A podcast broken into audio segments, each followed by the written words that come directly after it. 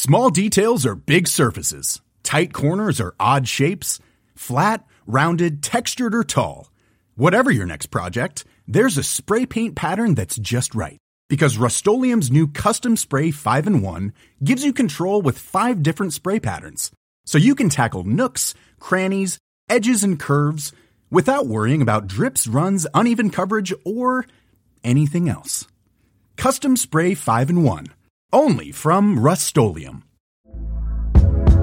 Hey there, it's Michelle Norris. I'm host of a podcast called Your Mama's Kitchen. When I travel, I'm usually looking for a way to find a taste of home when I'm not at home. And one of the things I love to do when I am at home is entertain. And Airbnb allows me to do that. When I was in California recently, I rented a house that had a great kitchen. And when we were sitting around the table, we were all thinking, we're in someone else's house. Someone could be in all of our homes as well.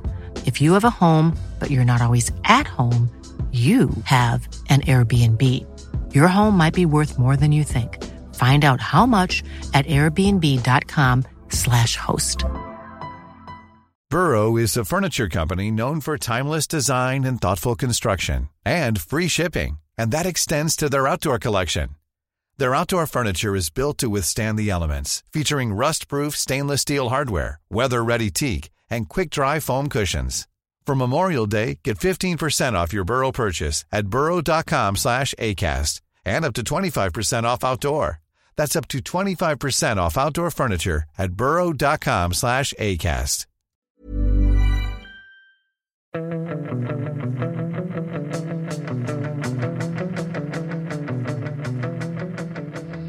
Fotbollskanalen On Tour måndag matchdag och upp till bevis eh, för landslaget. För nu är det ju bara en sak som gäller och det är tre poäng mot Azerbajdzjan. Eller hur Sundberg?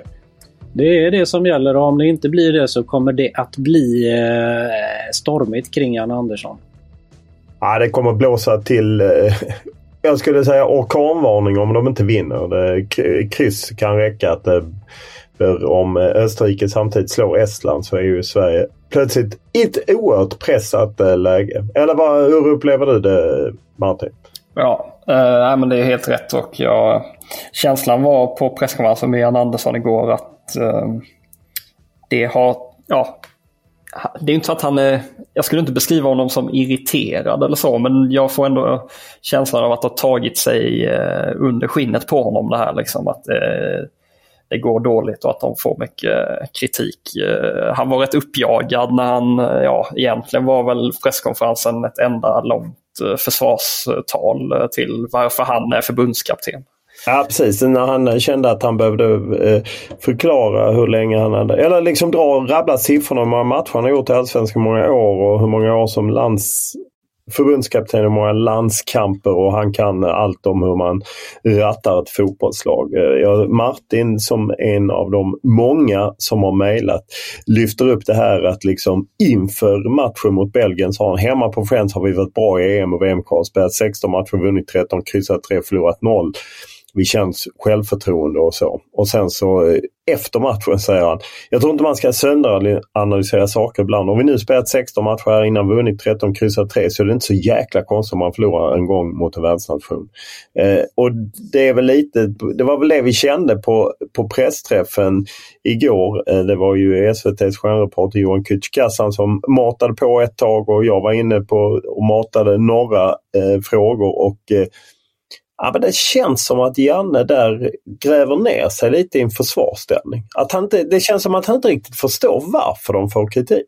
Det som jag reagerade på var att han tog upp eh, att det har gått bra i träningsmatcherna. Det är väl helt orelevant så länge det, om det inte går bra i tävlingsmatcherna så då är väl träningsmatcherna, de är väl inte relevanta eller? Nej, det håller jag med om. Men just där kan jag tycka att han hade haft en poäng.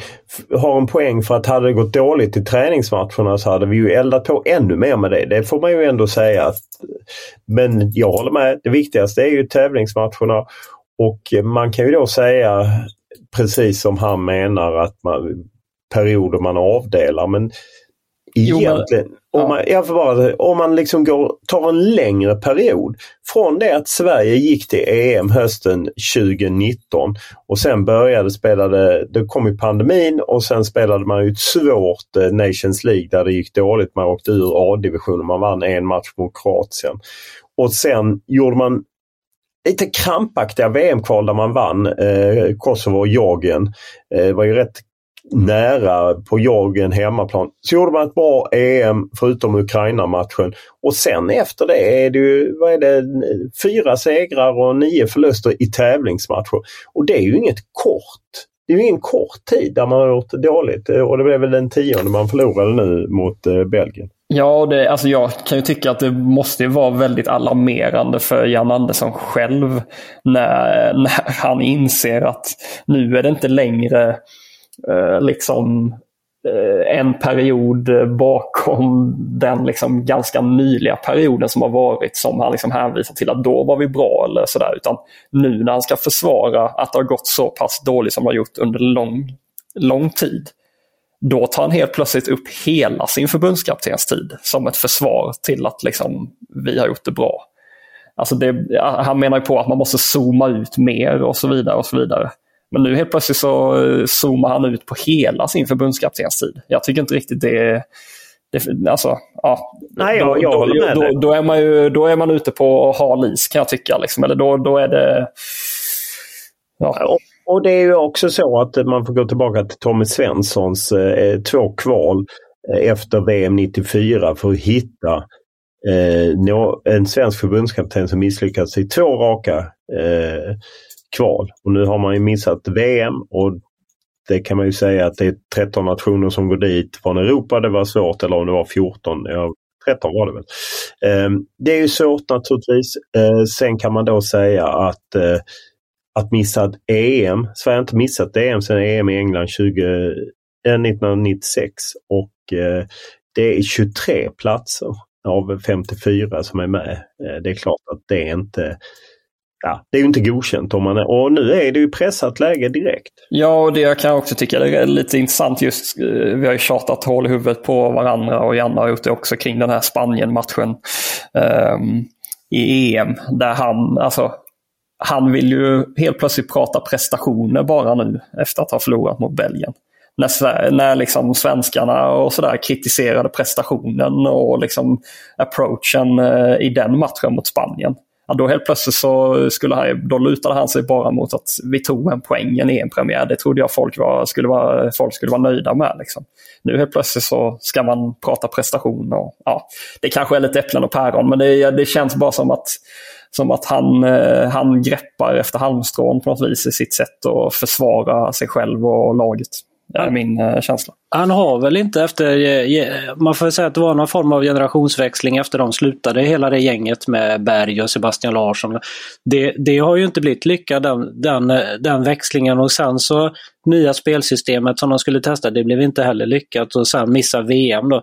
Sen så pratar han ju mycket om förra året och, och nämner det som att det var väldigt stökigt. Jag tror att egentligen skulle han nog vilja prata mer om Eh, Eh, spelarmaterialet, att det inte är tillräckligt. Det kan han ju inte sitta och göra såklart. Eh, det blir konstigt men det, det, är ju lite, till hans försvar lite grann då, så är det lite Idag så är det en backlinje till exempel med landslag. Vi har ju sett bättre eller backlinje med en Linus Wahlqvist, Gabriel Gudmundsson, Hjalmar Ekdal eller Hien eller vem det blir. Så lite till hans försvar ändå så spelarmaterialet måste man ju ändå snacka om tycker jag. Absolut, och jag tror väl att det är väl precis så som eh, att han under samlingar hela tiden har tonat ner eh, skador och form, eh, liksom formen på spelarna. Och, så där. och sen när samlingen väl är slut, då har han liksom öppnat upp sig och sagt att det var eh, liksom dåliga förutsättningar. Och så där. Likaväl när han väl slutar som förbundskapten sen och det har runnit lite vatten under broarna, då kommer han nog kunna trycka rätt hårt på att titta på vilket material jag hade under den tiden, är min gissning. Ja, och där är det ju bara att gå tillbaka till när jag intervjuade honom i, i januari förra året inför då Tjeckien och Polen playoff-matcherna. Eh, där han ju inte kunde säga att ja, men det är många som inte spelar och en del borta men det var ju enormt många som då inte spelade och att det kan han först säga i efterhand. Och, och så är det väl alltid att han var ju också inne på det här. Det var väl också Kücükaslan som frågade honom om Conte som hade slaktat sina spelare. Att Jan Andersson sa att hans ledarfilosofi var att försvara sina spelare och därför vill han väl inte sitta och säga det. Det skulle väl inte bygga upp någonting men eh, Eh, i, i truppen. Men det jag är orolig för är att, jag menar hur många gånger har man inte hört idrottslag som pratar om att nu är, nu är det någonting annat och nu är man liksom på gång och nu har vi haft en jobbig period men nu är det en annan stämning. Och så kanske man pumpar i sig det lite av självförtroende och så går man på en rejäl smäll och sen bara fortsätter liksom det lite, den dåliga perioden. Att det inte är helt lätt att bara säga att nu är det kanon. Och, och, och det är det jag är, kan vara lite rädd för att, att när det börjar dåligt så att säga, nu njuter väl många av dem, eh, eller njuter men en del som eh, liksom försvarar Janne Andersson kontra Danmark. Danmark gick ju på en otrolig smäll under gårdagen. De ledde med 2-0 eh, borta mot Kazakstan, förlorade med 3-2 trots att kazakerna hade en utvisad. Släppte ju bara tre mål på sista minuterna och de tappade faktiskt också spelet hemma mot Finland även om de där lyckades vinna. Eh, och de är ju också inne i en, i en negativ period. De hade ett väldigt dåligt VM. Eh, och nu såg jag danska tidningar ifrågasätter ju liksom ska Jonman vara kvar? Apropå det här att eh, så blir det ju alltid. Jag menar han eh, tog dem till, ett, till en EM-semifinal och till VM tidigt och sen misslyckades han i VM och, miss, och, och har lite tunga eller ett tungt resultat där de liksom kollapsar. Då blir det ju snabbt, eh, det spelar ingen roll prestation eller så, det är resultatet som styr. Sen, sen exemplet med Conte är väl, är väl sådär kan jag tycka. Om du är en tränare i ett klubblag eh, som är en Premier League-jätte, då kan du väl leva rövare på ett annat sätt än om du är förbundskapten. Där tar du vad du har väl liksom med spelarmaterialet. Är du dålig i en Premier League-jätte, men då klart att du kan säga det som tränare på ett annat sätt och köpa in en ny gör de väl då bara. Eh, absolut, jag bara tyckte det var intressant att han liksom var väldigt tydlig med att, eh, att han stod för, för någonting annat. Så att säga. Eh, men det är väl rätt givet, det har väl varit hela hans ledarstil helt enkelt att, eh, att försvara. Eh, men eh, ja, det finns ju egentligen bara ett sätt att, att tysta kritiken och frågorna och det är genom att först och främst vinna men helst vinna på ett lite övertygande sätt. Men tre poäng räcker ju en bit på väg, absolut. Ja, nej, och så alltså vinner de eh, mot Azerbajdzjan ikväll och sen eh, slår Österrike borta och liksom eh, ja, då är helt plötsligt sitter vi kanske här och är superpositiva och tror på, på EM. Ja, eh, vinna, i Wien, vinna i Wien i juni är jag inte helt säker på, men börja med Azerbajdzjan. Ja, men ni fattar vad jag menar. Det, det kan svänga fort också på andra hållet, men, men det, det känns lite oroväckande ja, stämningen runt allt eh, på något vis. Small details are big surfaces. Tight corners are odd shapes. Flat, rounded, textured or tall. Whatever your next project, there's a spray paint pattern that's just right. Because Rust new Custom Spray 5 in 1 gives you control with five different spray patterns. So you can tackle nooks, crannies, edges, and curves – without worrying about drips, runs, uneven coverage, or anything else. Custom Spray 5 and 1. Only from Rust Millions of people have lost weight with personalized plans from Noom, like Evan, who can't stand salads and still lost 50 pounds. Salads, generally, for most people, are the easy button, right? For me, that wasn't an option. I never really was a salad guy. That's just not who I am. But Noom worked for me. Get your personalized plan today at noom.com. Real noom user compensated to provide their story. In four weeks, the typical noom user can expect to lose one to two pounds per week. Individual results may vary. Mom deserves the best, and there's no better place to shop for Mother's Day than Whole Foods Market. They're your destination for unbeatable savings, from premium gifts to show-stopping flowers and irresistible desserts. Start by saving 33% with Prime on all body care and candles. Then get a 15-stem bunch of tulips for just $9.99 each with Prime. Round out Mom's menu with festive rosé, irresistible berry chantilly cake, and more special treats. Come celebrate Mother's Day at Whole Foods Market. Det kom ju ut en del fakta igår från pressträffen, bland annat att det blir eh, troligtvis öppet tak. Han berättade också varför de hade stängt eh, taket. Det var, skulle regna och de var rädda att det skulle halka.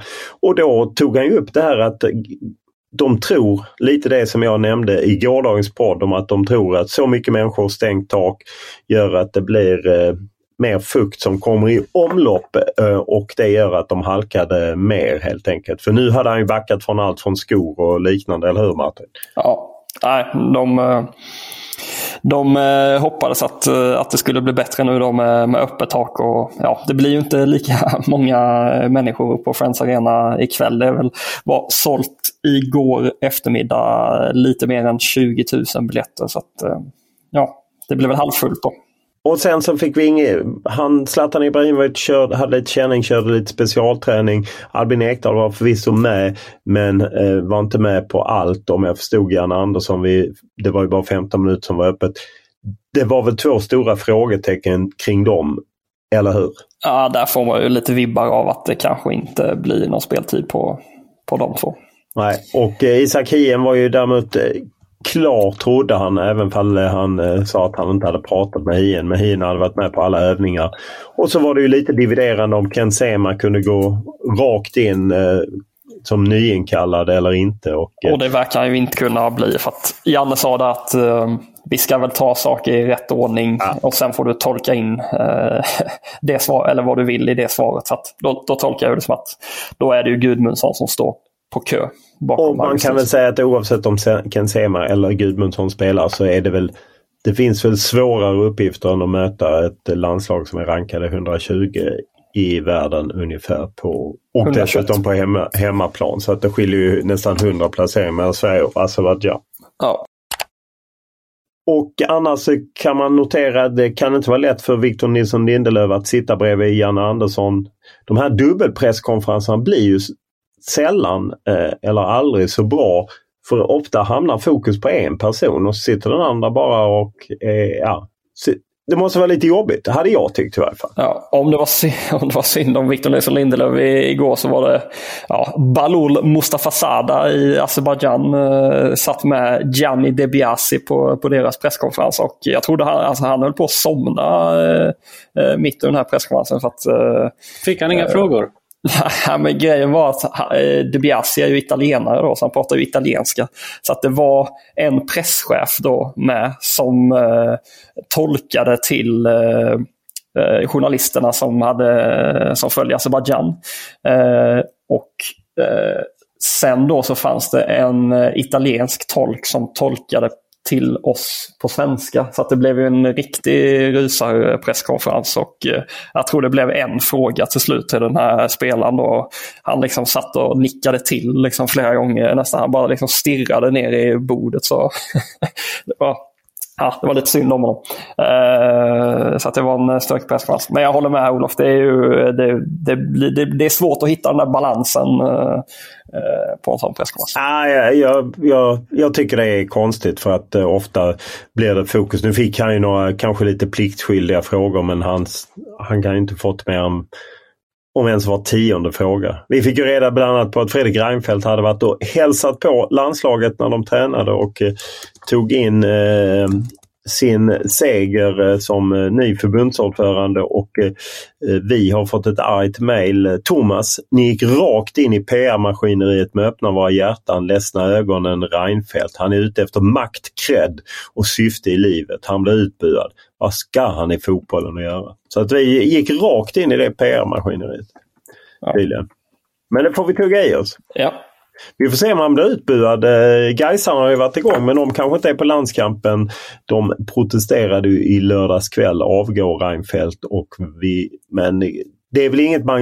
Tror ni att han blir utbuad om de zoomar in honom eh, på Friends Arena ikväll? Nej, det, ja, man ska aldrig säga aldrig. Men eh, ja, det, ja, det, nej, det tror jag inte. Eller blir han det? Nej, det tror jag inte heller. Hur tror ni de kommer starta Sverige? Jag tror att det blir Robin Olsen i mål. Ska du ta högerback, oh. Olof? Eh, ja, eh, jag tror att det blir samma Linus Wahlqvist och Vigge, eh, Victor Nilsson Lindelöf. Jag tror inte han flyttar på Hjalmar Ekdal och jag tror det att tror det då blir... Det tror du? Ja, jag tror Hian in. Ja, jag, tror han vill spela, jag tror han vill satsa på Hian längre. Jag tror att han vill spela de två. Mm -hmm. Giss, giss. Nej, det tror inte jag. Ja, vi får se. Ja, jag tror också på Ekdal. Eh, ja, om man då återgår till vad Janne sa, ta saker och ting i rätt ordning, så tycker jag att ja, det hade varit en konstig signal om man ryckt ut honom. Men vi får väl se hur det blir.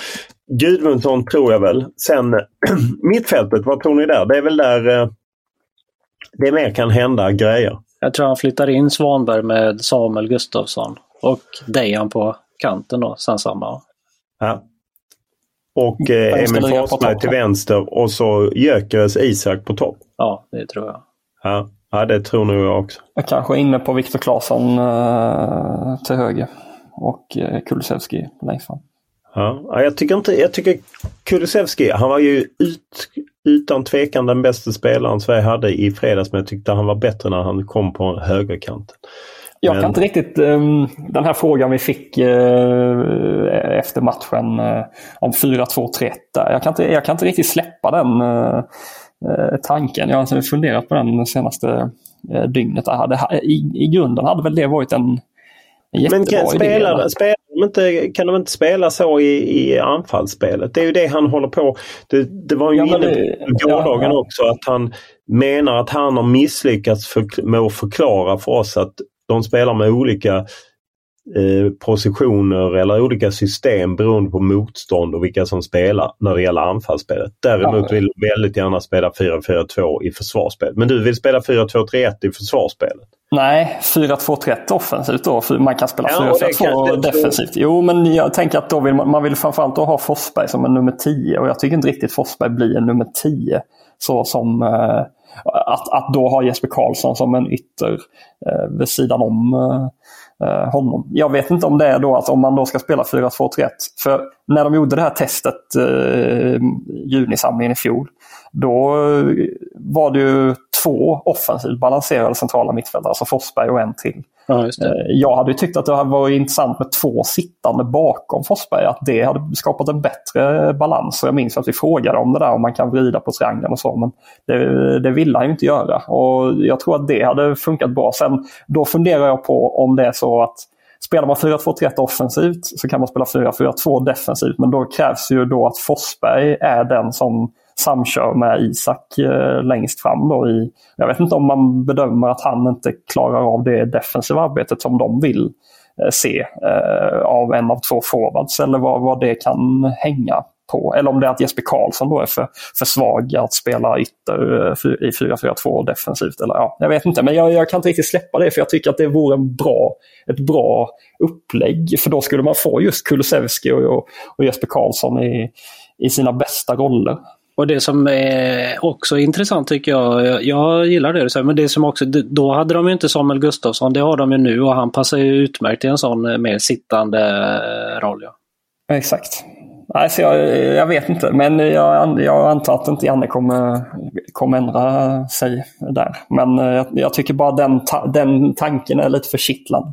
Ja, jag, jag tycker det blir... Jag tyckte att han var inne idag på liksom det här att han då inte har framfört hur de har spelat. Och det, det är ju det som blir lite konstigt att han inte kan vara tydligare kring det. För det är ju det som gör att eh, vilka positioner. Men jag, jag vet inte hur de resonerar kring Forsberg, varför de gärna vill. För eh, det kan ju inte vara så att han brister försvarsmässigt som en av två anfallare.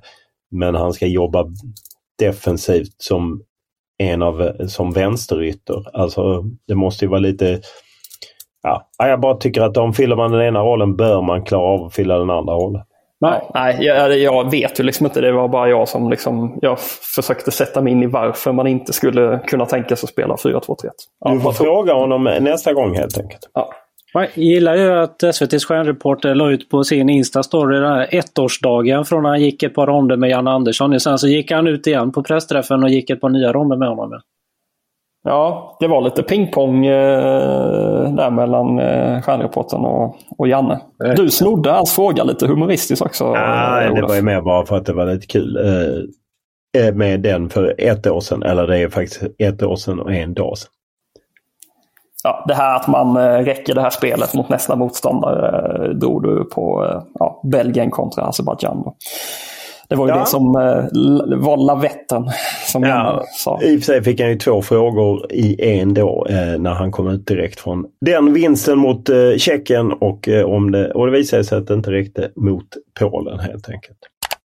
Det blir eh, en fransk kvinnlig domare, hon som väl dömde Djurgården. Djurgården, Stephanie Frappard eh, med ett eh, helt, fra, helt franskt team som tar hand om den. Men eh, det var väl bortamatchen som Djurgården hon tog.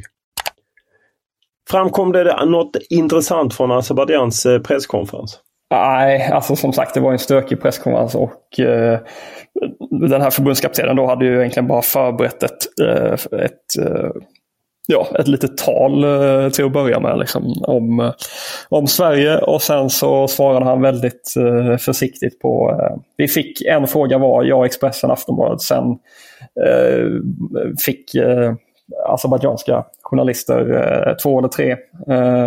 och efter det så bara sa presschefen It's over och sen så pekade han på klockan och så fick vi gå hem. Eh, så att det han fick ut var väl eh, att de har väldigt stor respekt för, för Sverige för att de har internationella stjärnor. Eh, och det jag plockade upp av hans italienska var då att han nämnde Grande Ibra. som Sverige har då. Och sen radade han upp eh, Olsen, Kulusevski, Lindelöf, eh, Forsberg, eh, Isak eh, som eh, exempel på andra stjärnor. Så att, eh, han menar ju på då att Sverige ska vara ett mer namnkunnigt lag och eh, lägger ju såklart över favoritskapet på, på Sverige. Men han backade Jan Andersson. Eh, jag frågade honom vad han, hur, hur de har analyserat eh, Sveriges match mot Belgien och eh, då sa han att eh, han tycker att det var en för, ett för hårt resultat eh, för Sveriges eh, del. Att de egentligen förtjänade mer och att Kulusevskis mål, som inte blev mål, hade kunnat förändra matchen helt. Så att, ja, han är på Jan Anderssons sida i den här gaten. Det var ju ett gäng spelare förutom då Victor Nilsson Lindelöf som satt på podiet så var det ju Robin Quaison, Ken Sema och Kristoffer Olsson eh, som var ute i den mixade zonen. Och, eh, det var ju mycket AIK-snack med Quaison eh, eh, men det lät inte som att han var på väg hem i närmsta taget, eller hur? Nej, han sa ju både att han trivs väldigt bra i Saudiarabien och han har ju avtal sommar, till sommar 2024. Och eh, sa ju att han inte, inte tänker på det alls eh, i, i dagsläget. Så att, eh, Ah, det, det lät nästan snarare som att han kanske har en förlängning där i sig alternativt att han uh, drar en vända till utomlands innan han kom hem till Sverige. Ja, och han sa ju att han själv bara var 29 år. Att han, ja, exakt. Och han tänker, ja, det verkar inte, även om han har kontakt både med lite spelare Eh, och att många AIK hör av sig så känns det som att det var långt eh, bort. Däremot eh, var ju Ken Sema inne på det Saman Ghoddos spåret. Eller han garvade i varje fall enormt när han fick frågan av dig Martin om Saman Ghoddos var på väg till Malmö.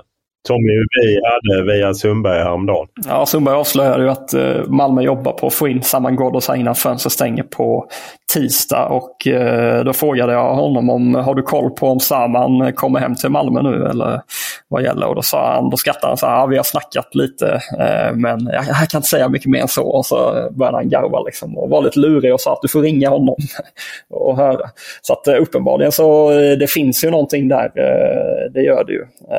och Eh, ja, jag tolkar honom som att det kan nog, eh, det kan nog hända någonting. Har, har du hört något mer sen du breakade den grejen? Eh, Nej, det jag hörde då var att de jobbade på det men att det då i dagsläget såg ut att bli tufft att få honom direkt nu. Men det, det kan ju, i och med att det är så kort kvar på, på fönstret så kan det ju smälla till och Malmö kanske blir ännu mer offensiva. Jag vet inte. Men för att gå tillbaka till Quaison, sa, sa han någonting om sin eh, stats landslagssituationen där? Han har väl blivit omåkt av Gökeres och Zlatan tillbaka och så. Svårare att få speltid. Ja, han var inne på det och tycker fortfarande att det är väldigt kul att vara med i landslaget. Han tycker inte att det är så konstigt att trots att han emellanåt gjorde bra matcher och hoppade in och gjorde mål och så, så tycker han inte att det alls är underligt att han, han inte är med i tuff konkurrens. Han vill fortfarande vara med. Ja, där upplevde jag att han var väldigt liksom balanserad och eh, tyckte att det var väldigt eh, roligt bara att vara en del av gruppen. Ja, han sa att han är lugn kring det där. Och tidigare samlingar har han inte haft eh, ändå lite uttalanden då om att han är lite besviken och att jag behöver prata med Janne och Peter eller har pratat med Janne och Peter och sådär. Och det var inte alls något sånt eh, snack eh, nu utan han, han kände sig bekväm.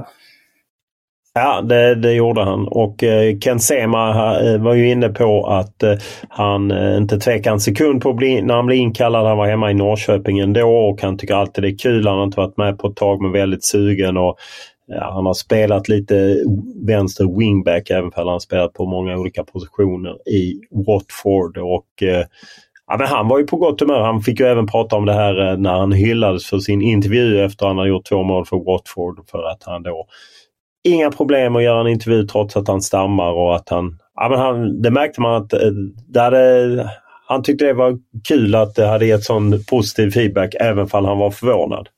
Ja, men exakt. Och det var ju Eh, det som jag tyckte var väldigt fint att se där var väl, eh, det har ju du koll på Olof, men Luke Ailing va, i Leeds, Leeds eh, har väl talat ut om att han har tal, talproblem om jag är rätt ja, informerad. Det, det, han, var ju, han var ju en av dem som då lyfte upp Ken och sa att det var viktigt det han gjorde, liksom, eller plussade för det. Liksom. Så ja. det var inte bara att det var supportrar och fotbollsföljare som, som hyllade honom utan det blev ju även en ja, han fick mycket stöd av spelare och så ju. Ja, nej, han, eh, han eh, hyllade ju verkligen honom, eh, Luke Ayling, om den liksom att han... Han tyckte då att det var väldigt modigt och att det är väldigt viktig förebild samtidigt som det var ju som Ken sa själv, jag menar ni vet alla jag har gjort mycket intervjuer och det har inte varit på det sättet ett problem men han, han tyckte det var kul om han kunde vara en förebild. Tror ni när han går runt hemma i Norrköping och är sugen på landslaget lite och han blir inkallad. Tror ni han har med sig fotbollsskorna från England eller tror ni han åker till Intersport i Norrköping, köper på nya eller åker upp till Stockholm och får det på nya? Eller? Han sa att han hade det på känn eh, att han skulle bli inringd. Så att, eh, ja. jag, jag gissar att han hade skorna med sig faktiskt. Ja. det är stort. Så. Eh, ja, nej, han, eh, jag tror också han hade dojorna eh, med sig för att eh, han verkade vara sugen på att bli inkallad. Och sen var det Kristoffer Olsson som var ute och eh, även han pratade om det här eh, mitthyllan. Att det, även om det hade gått bra för honom i, i början sa han att ja, man smittas när det går dåligt. Och, ja, han, det är svårt för honom i, i det läget. Det går ju lite tungt för honom i landslaget. Blir han kvar där i Midtjylland? Eller ja, det visste han inte. Ja. Ja. Han visste ja. han inte. Han, var inte. han hade väl skjutit det till sommaren om jag förstod det rätt. Han ja, han ville inte överhuvudtaget fundera på det Nej. nu kändes det som. Och då kan man väl fundera kring ja, om han är osäker på om han ens ska vara i, alltså, i någon av klubbarna då, Anderlecht eller Midtjylland. Men, ja, vi får se. Ja, eh, men eh, vi gissar ju då att han kanske inte är eh, från start. Och jag har fått mycket mejl. Eh, Sivert skriver Manchester United behöver Lindelöf, Lindelöf bland annat för att han kunde användas som sexa. Eh, skulle det vara helt galet i ett landslag? Att man skulle flytta upp honom på mittfältet. Men det känns inte så troligt med tanke på mittbackskrisen. Nej, exakt. Hade det kryllat av andra mittbackar så hade man kunnat tänka på det men det går inte att göra sig av med en mittback till. Eh, och Gustav eh, han tycker att man borde tagit med Anton Tinnerholm bättre defensivt än vad som finns i truppen nu och har offensiven. Eh, när han spelade i USA sa han att det hade med tidszon och brist på scouting och det borde inte vara ålder och ja, så. Hade han varit bättre nu tycker jag inte att Wahlqvist var så dålig mot Belgien. Men eh, innan den matchen så snackade vi väl lite om det här och då nämnde Tinnerholm som en som väl... Ja men när, när Linus Wahlqvist spelade i Allsvenskan i Norrköping innan han stack utomlands så gick det inte jättebra för honom och jag tror där och då att Tinnerholm kanske var lite bättre och eh, så det, det, är ingen, det är ingen dum fråga. Nej. Eh, sen är eh, Max, eh, han eh, tycker att eh, EM-kvalet mot Belgien då, att Sverige presterar som förväntat om man tittar på eh, spelarmaterialet. Men han, han skissar på framtiden. Eh, Kim och Tolle som förbundskapten och de börjar spela 4-3-3 eller 4-2-3-1. Eh, och då Victor Johansson målvakt, Emil Holm eh, Victor Nilsson Linde, Hien Gudmundsson, Hugo Larsson, Yasin Ayari, eh, Svanberg, Koslos som centralt mitt, offensivt mitt, eh, Ronny Badji, eh, eller Badji, eller hur uttalar man nu det?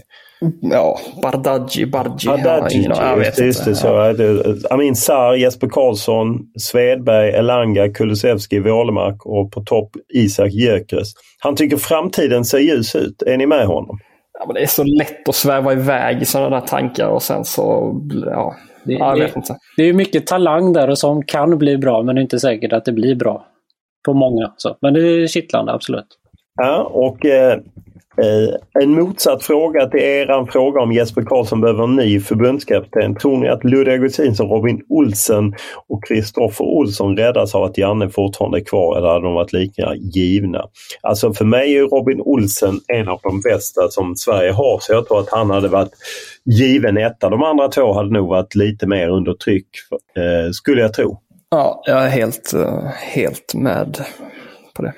Eh, Ja, det, det, är ytterligare någon som är på eh, det spåret vi fick i mejlledes med 4-2-3-1. Det är många som gillar det. Eh, 4-2-3-1 eh, och vi får se vad som händer offensivt. Vi får väl helt enkelt fråga Janne på presskonferens. Jag, fick, jag har fått ett från uh, en Andreas som, skriver, som verkar heja på Oddevall, skriver han också i slutet. Men han skriver så här. jo men det är härligt. Du har skrivit till dig själv. Sluta nu. Han skriver så här. Uh, hur ser ni på ledartyperna eller bristen på ledartyper på planen i landslaget? Olof menar att man borde vara mer förbannad och jag håller med. Men vem tar ansvar för det? Vi har ingen som visar väg, ryter ifrån och styr upp. Upplever ni det annorlunda som ser matcherna på plats? Jag upplever att vi inte haft några ledartyper av den kalibern vi haft tidigare i landslaget, varken i backlinjen eller på mittfältet. Någonting ligger det i att det lite saknas den typen av någon som kliver fram och tar kommando. Det finns inga Johan Mjällby och de här liksom eh, som fanns förr, eller? Nej, och jag menar Granqvist var väl lite åt det hållet och eh, Sebastian Larsson. Alltså det Men är det inte också, finns det inte något litet i att ganska många av de här spelarna som ska vara bärande i, i landslaget har ju liksom antingen de kanske lite formsvaga för att de inte får spela så jättemycket i klubbarna eller så har de liksom eh, lite skador från och till och sådär. Kan det inte vara så att man också mycket behöver fokusera på sig själv och hitta rätt själv och sin egen prestation. Och att liksom, det inte kanske finns jättemånga spelare som, som bara är inne i ett flow och liksom bara kör och kan liksom... Ja, förstår du vad jag fiskar efter lite spelaren? Du kanske Jo, jo jag känner igen det. Nej, men absolut är det så. Som, det är väl Lindelöf vi pratar om då, som, som lagkapten. Ja, men ett exempel. Liksom. Ja, som ett exempel som borde kanske vara den här mer. Men han har väl aldrig egentligen varit den typen av personlighet som har, har hållit på så. Men, men det, du har ju en poäng i det att om man har det tungt i klubblaget och inte får spela så mycket. Ja, men Ludde Augustinsson exempelvis, Absolut. han behöver fokusera på att först och främst leverera själv innan han eh, liksom kanske ja, kliver fram och... Absolut. Ja. Absolut, men det är lite snälla, det är snälla, snälla pojkar. Ja, Eh, lite så är det och att man kanske mer har lite fokus på sin egen insats än laget kanske. Eh, David eh, har eh, hört av sig. Om ni ändå ska till Göteborg i veckan på turné kan ni svänga förbi Vänersborg när Oddevall spelar sin seriepremiär på fredag borta mot Vänersborgs IF. En riktig supporter som Sundberg missar inte en sån match. Vi löser plats i supporterbussen till er så, så klart. Men Sundberg kanske är för fin för buss får försöka lösa limousin till honom och då skrev jag att de skulle lösa limon så hakar du på. Och då skrev han att ordförande i Bohus bataljon, supporterklubben, kollar på det nu men det känns tveksamt. känns tveksamt. Ah, ska du dit på fredag? Krossa Vänersborg? Nej, jag ska eh, inte dit. Ska inte. Nej, okej. Okay. Tråkigt. Då tar jag nu en hetsjakt eh, och det blir en lite udda hetsjakt av eh, Nicke Nyfiken. Eller Nicke Wikipedia. En Asarier. Nej, men, jo, han heter det... väl inte Nicke Wikipedia? Han heter väl Nicke Nickipedia eller? Ja, Nicke Nickipedia. Ja. Den är rolig Martin. Du garvar med. Vi kör. Vad, vad, söker, vad söker vi? En, en asarier. Alltså en Azerbajdzjan-man. Azerbajdzjan. Ja. Denne sovjetiska fotbollsspelare föddes 1925 och dog 1993. Men blev inte känd för sina kvaliteter med fötterna. Det är en målvakt då? Det är en målis. Det är en målis. Eh, åtta, åtta poäng. Fick vid sin död 1993 landets nationalarena uppkallad efter sig. Vad han, vad heter han? Levia? Men det är inte han väl? Men vad fick han? National... En keeper som har fått en nationalarena 93 döpt efter sig. Sex poäng. Blev världsberömd som 31-åring som kollega till och vid sidan av schweizaren Gottfried Dienst. Han blev världsberömd som, kollega. Som 31-åring. Nej, är det inte han här eller? Eh, fyra poäng. Hans berömmelse har sin grund i ett troligt och avgörande felbeslut som inte hade kunnat ske med dagens teknik. Det måste vara han eller? Jag är helt inne på fel. Vem? Ja, Leviat. Jag tänker på när han säger Leviathan. Sov- Sovjet. Sovjet. Hans berömmelse alltså grund i ett troligt och avgörande felbeslut som inte hade kunnat ske med dagens teknik var det på fyra poäng. Och två poäng. Efter hattrickskytten Jeff Hurst kan han sägas vara den mest avgörande personen bakom Englands VM-seger 1966. Ja, då, då inser jag Ja, ja. att ni kan inte det. Det var linjemannen eh, Tofik Varför tar, du, Bashramov. så, varför tar du Eh, den här frågan för? Han var linjemannen som dömde ett Englands 3-2 över linjen. Vi ska, kolla, vi ska kunna en linjeman från Azerbajdzjan tycker du? Ja, men han är ju Ja jättekänd. men fy fan. Stäng av den här nu grejen. Han, han är, Stäng av han är den. Stäng av den. Han är ju superkänd Stäng Sundberg. Han är ju nationalaren. Det är ju som Friends Arena. Det blivit Kan man bara logga lite- ur här eller?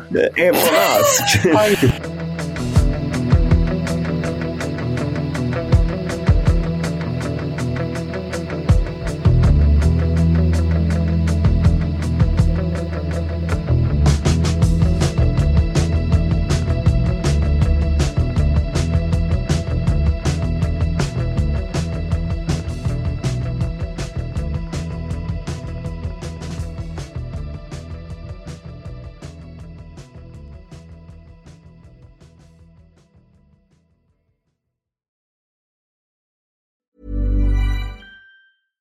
Mom deserves the best, and there's no better place to shop for Mother's Day than Whole Foods Market. They're your destination for unbeatable savings, from premium gifts to show-stopping flowers and irresistible desserts. Start by saving 33% with Prime on all body care and candles. Then get a 15-stem bunch of tulips for just $9.99 each with Prime. Round out Mom's menu with festive rosé, irresistible berry chantilly cake, and more special treats. Come celebrate Mother's Day at Whole Foods Market.